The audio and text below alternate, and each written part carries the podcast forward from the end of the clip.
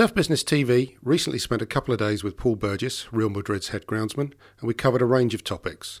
He told us we could ask him anything, so we started with Is British really best when it comes to groundsmanship? I don't see any progress.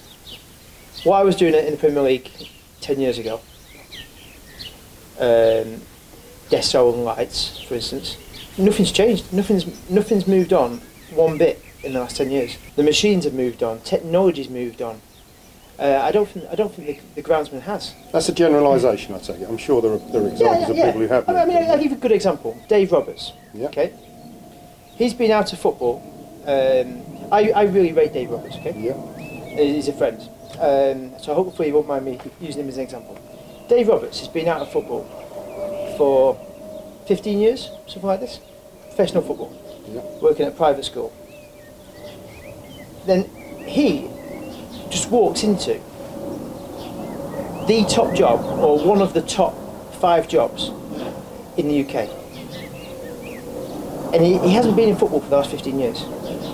He can do that because in the last 15 years, everyone's been standing still.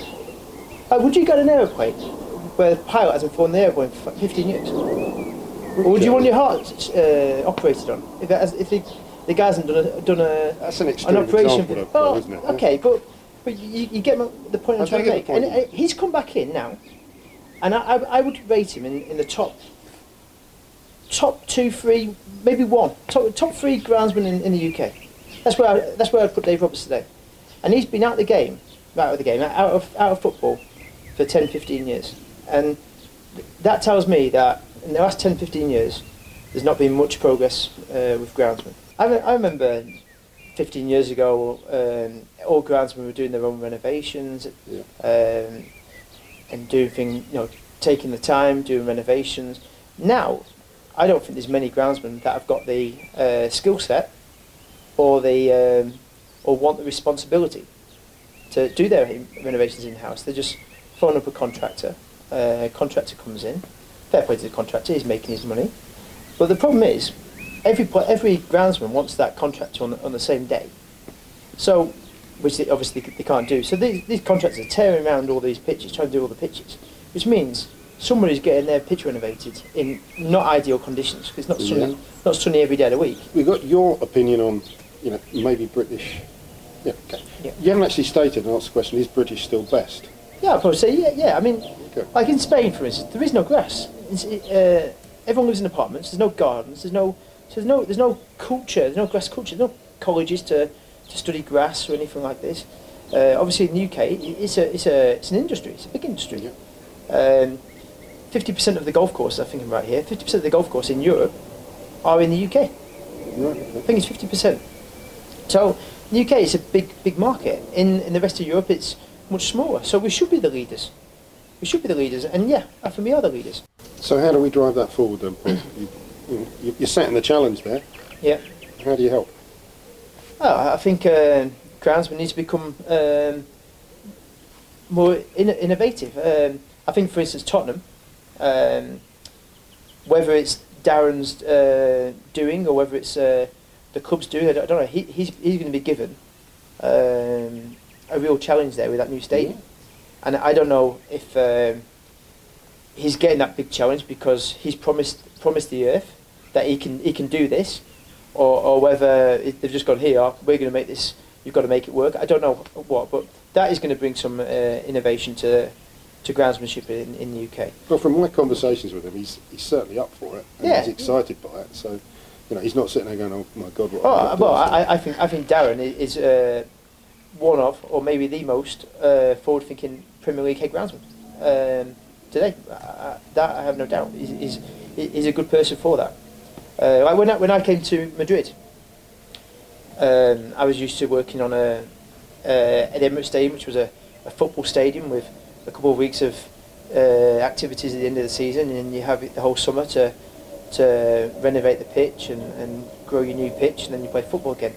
When I came to Madrid, um, it was totally different. It was to an event stadium. Uh, we, we have more events in, the- in the Bernabeu, probably than any stadium in, in Europe. Um, in the summer, we have events every day of the week. There might not be a pop concert every day of the week, but there is some form of event on that pitch every day of the week. starting next week. It's the probably the biggest event tour there is in, in Europe. Um, and then basically, two weeks before the start of the season, we're, we're changing the grass. Now, at the beginning, obviously I, I didn't like that at all. it's a bit steep, uh, steep learning curve. But then, at the end of the day, I cost money. My, my uh, department costs a lot of money. Uh, the club costs a lot of money. They, they need to make, make money. And al- although the, the events on the grass don't show on my budget, if they did, we would be quite a healthy uh, profit-making department. Um, now, when I look at the UK, UK stadiums, I don't see many profit-making green departments in the in, the- in the UK. Um, they they shut down their business for three months of the year. Um, you have stadiums sat there doing nothing for two to three months. Name another industry in the world where they're only open for business nine months of the year. It, it, it makes no sense. Um, and like I say, it doesn't have to be pop concerts. It, it could be anything. Chelsea, you could park 500 cars on the pitch every day and charge 20 quid. Like, it, it, would make money. Um, you could put a market on there. Could, there's many, many things you, you could do. Many, many things. And it's not my job to uh, to say what they should do and what they shouldn't do. But they should be making these pitches should be making money, and, and they're not. And I, I think uh, the artificial grass companies they're they're exploiting that as well because one of their things is oh you can use it all year round, uh, it makes money, blah blah blah blah. But natural grass can make money. It can be used more. Um, it just needs to be done in the right way. There's there's technologies out there like this year we've adopted this MixTo system. There's other systems as well where everyone in the Premier League buys into the the idea of a hybrid surface. Yeah. Or they can still have their hybrid surface. It just comes in a turf. So they can still have what they've been delivering in the past, but they can offer their stadiums two, three months uh, more of use. And that is, that will be the uh, the way that the ground it goes in the UK. The stadiums will be used all year round, like it or not. And uh, I think it's better if the groundsman embraces it rather than, than, than fights it, and uh, just works work with it. So, do you think drive that innovation forward, which if I'm, you know, I'm reading the, the subtext of what you're saying correctly, is is the issue that people are just doing the same old thing. They're not looking at new ways Yeah. to improve. How do, how do you drive that innovation through? I actually think the uh, the groundsman's boss shouldn't be the stadium manager or the um, obviously he's structured. a little bit. I think the boss of the uh, head groundsman should be the commercial director Right. because after the club badge and the 25 players, most marketable thing in a football club is the football pitch, uh, and they don't have that knowledge in their department. Like, uh, like I know, like today, we could have a game in the Bernabeu today. We could easily have a game. The marketing department don't don't know they could have a game today. We're missing revenue, and they don't know that because they haven't got that skill set inside that department. I've actually said- now.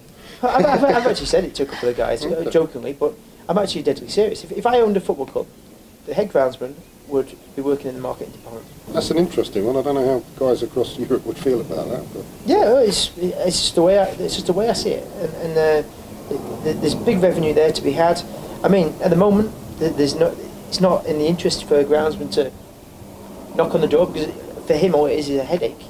Uh, there needs to be some kind of, uh, I don't know, a financial, obviously a financial uh, reward for it. Like, uh, um, you know, the, the, the more the more money involved in things, the more money you can earn. The more serious it is, the more money you get. You know, if you're chief executive of a company, you earn more money than if you're the cleaner in a company. And if, if your job all of a sudden is, is more important, that will that will eventually reflect in your salary. Um, if, if the if the pitch is seen as a, a real key thing for injuries, again, you know, uh, a doctor earns probably more money than, than a head groundsman. But maybe in the future that, that can change. your reason for saying this is, know, driving people to, to better their own Yeah, standards yeah. and therefore their own Of course. um, lifestyle. if, if, if everyone ups the game, the, the, the money go the, the money will go with it. It might not happen in, in one day, but over over time it will definitely it will happen. We spoke about the greenkeeper versus the groundsman, and I think you know you've got some strong opinions on that, Mm. which we'll get into in a second. But I don't think the general perception of what a groundsman does, whether that's in the local park or at White Hart Lane or at Real Madrid, um, is known by people. So it doesn't have that any cachet attached to it, Mhm. really. Um, is that different over here? All my staff are doing what they're doing because they're, they're not clever enough to work in a bank or, or uh, it's a it's a gardener, cleaner, or a bus driver. Uh, okay. that's, that's the the three avenues. If if they're you know if they're not the the brightest at school, that's just the way it is. Another thing we've been discussing is, you know, for a long, long time, golf has, has led the way in terms of innovation and particularly development of kit, and that's then spilled over into other areas of turf care. Is it now time that golf has to sit up and look at what you know, football, other areas are doing, and, and learn some lessons from that? And you know, maybe the balance has shifted. I would have thought most greenkeepers are sitting up and seeing what what's going on in in, uh, in the football world or rugby world or whatever. Um, I'm sure they are looking looking and seeing how innovative uh, this side this sector is. Um, maybe they won't give the uh, they might not acknowledge that everybody, but uh, without doubt, uh, I mean you, you look at Soltex, you look at this, you know the, the amount of equipment there and the Koro, the Koro machine that was that was more a football machine, and now that's creeping onto golf courses now. And um, now th- there's a lot of things going going backward, going from football side or from groundsmanship side into golf now. And um, green greenkeepers know it. They just maybe don't want to say it. The guys we speak about, um, you all talk to one another, or certainly the guys in the UK, they're all saying, oh, you know, we're chatting on the grounds care side of things, particularly the football side of things, um, and rugby. But greenkeepers, they, you know, they know one another. I think they meet up, but, it, but it's, it's got that golf clubby feel about things, Yeah. hasn't it? And that's the culture it's coming I mean, I mean my, my, my perspective is, is um, I can show someone what we do, but it's not what we uh, like what we do or how we do it. It's when we do it. That's the Yeah. key. And you can't you can't. That, that's you either got that or you haven't got that. Uh, I, I've had staff over the years where the the, the great here, uh, the great great with the machines, but they, they haven't got the timing. They, they haven't got it, and that's something you either have it or you don't have it. You made an interesting comment early on in, in the interview, which was you're on Twitter, essentially to let people know you're still alive.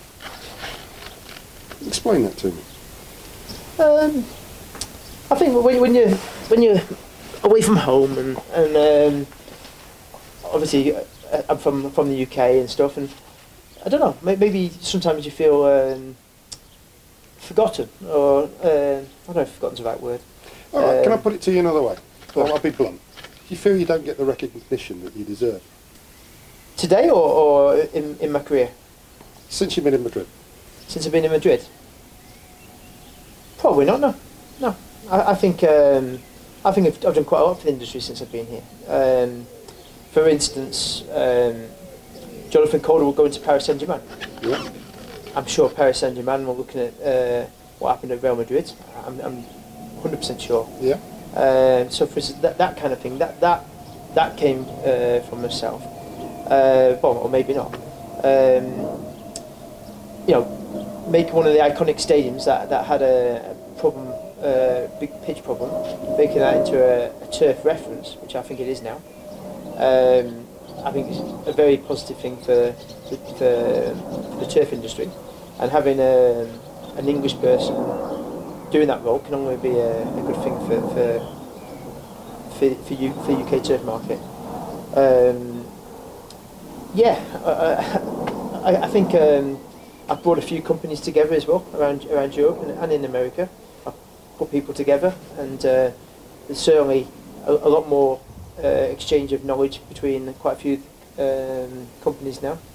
So yeah, I, I think I've, I've had quite a big influence, but I, I don't think uh, I've received the credit the credit for that now. No. You've admitted to me that you, you know, you've never been really comfortable with, with public speaking Mhm. and, and the high profile side of stuff in terms of the professional side Yeah. of things.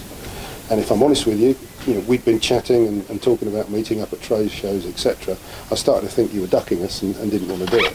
Do you not think some of that blame might rest with you for not being as vocal as you are? Today I can be a, a little bit more vocal, and thank you for giving me the uh, right. the chance to to do this. Um, unfortunately, presentations are, are um, dealing with public speaking for, up to now has just been um, one step way too far for me. Um, no one gets more frustrated about that than, than me. Um, I think I've got a really nice story to tell people. Um, uh, I'm, I'm not scared of being asked a question that I don't know the answer to. I'm not I'm not worried about saying sorry I don't know the answer um, because there's plenty of things I don't know. Um, So I, I'm comfortable with that. I'm just I just have a. Um, uh, I'm not, I'm not ashamed of it. I'm just uh, it's just frustrating. Uh, maybe my career would be better. Uh, would have been better if I, if I uh, was able to do more public speaking. But I think you know, your pitches and, and your career speaks volumes. Um, you're a passionate guy. What makes you angry about the industry? I get frustrated because um, I keep hearing this, uh, oh, we're the best, we're this. Um, well, really? Like, if that's if that is the best, then then I, I don't think the, the rest is that good. No, there's so much more we can do, and um, there really is, and, and especially in this day and age now with, with Twitter and um, LinkedIn, not LinkedIn, um, what do you call it, uh, Instagram and yeah. Facebook and whatever. Everyone's given a, a platform to shout their mouth off and, and say, a bit like what I'm doing now. uh, everyone's given a, a, platform to, you know, do things and, and, and also the media now, we're, we're very much in the media. Um, you know, uh, you, you're, you're nearly a celebrity now. So, so you know, you, you are on a platform. Uh, you can abuse that platform if you want to. But um, I don't know, I, I just think um, we, we, we, should, we should be doing more. I, I, I, I just don't think um, we're as good as we say we are. One of the innovations that you're, you're known for doing is you're the first guy to use lights on a stadium pitch across to the treat whole whole pitch, yeah. yeah. yeah. Um, what impact do you think that's had on, on the industry? Surely a good one. Yeah, uh, I think it's had a, a huge impact. Um, like, like, I said before, on the negative side, I think the the groundsman's maybe developed less. Um, on a positive side, uh, we can now grow grass anywhere on, in the planet, in any stadium, inside, outside, roof, no roof, uh, hot place, cold place, wherever. Um, and because of the money involved in, in, in, in that, it's, as well as raised the, the importance of the groundsman. Uh, and also given a real visual for people, for people to, to see. You moved from Highbury to the Emirates, mm-hmm. and you use the phrase good pitch column, bad pitch column. Yeah. Highbury was held up as a, an iconic venue yeah. with a great surface. Yeah. Your brief was produce that surface in the Emirates. Yeah. You don't think you could have done that without the lighting? No. You think that would have had a real impact on groundsmanship as a whole if that had, yeah. if you'd have produced a poor pitch there? It's expand on that for me. The iconic uh, grass pitch, if that had joined the bad pitch column, I think the pitch would have been okay uh, without the lights in the Emirates Stadium. But um, I, don't, I, don't think it would have been. Um, I think artificial grass would have been a step closer. I, I really, really do. I mean, uh, had Old Trafford being changed uh, a couple of times per year. You had um, Chelsea was changed, being changed quite a few times. Uh, Tottenham was struggling, especially at the south end. Um, many Anfield, all the stadiums were. I mean, if you go, just look back and watch some footage from, from 10 years ago. And, and what, that was a real hard sale for me, uh, sell for me, because back in 2004, I won Groundsman of the Year. And um, so we were voted the best pitch in the Premier League. And I knocked on the door of my uh, managing director and I said to him, uh, I want £600,000 for something that no one spent £600,000 on in their life. This is a conservative club. With not so much money at the time because we are building a new stadium, so they were, they were up against it. You know, I, I, was trying to say I want to make the best pitch in, in Europe better, and and there wasn't a great appetite for that. There, there really wasn't. Um, I got it over the line. Actually, Arsene Wenger was actually against it. Really? Yeah, he, he wasn't up for it at all. And um, the MD, because we had the, the new stadium looming, he, he bought into it. He, he, he took a punt at it, and, and we got it. And just going back to the lights, I wasn't the first to use them. PSV Eindhoven were using it as a, a showroom.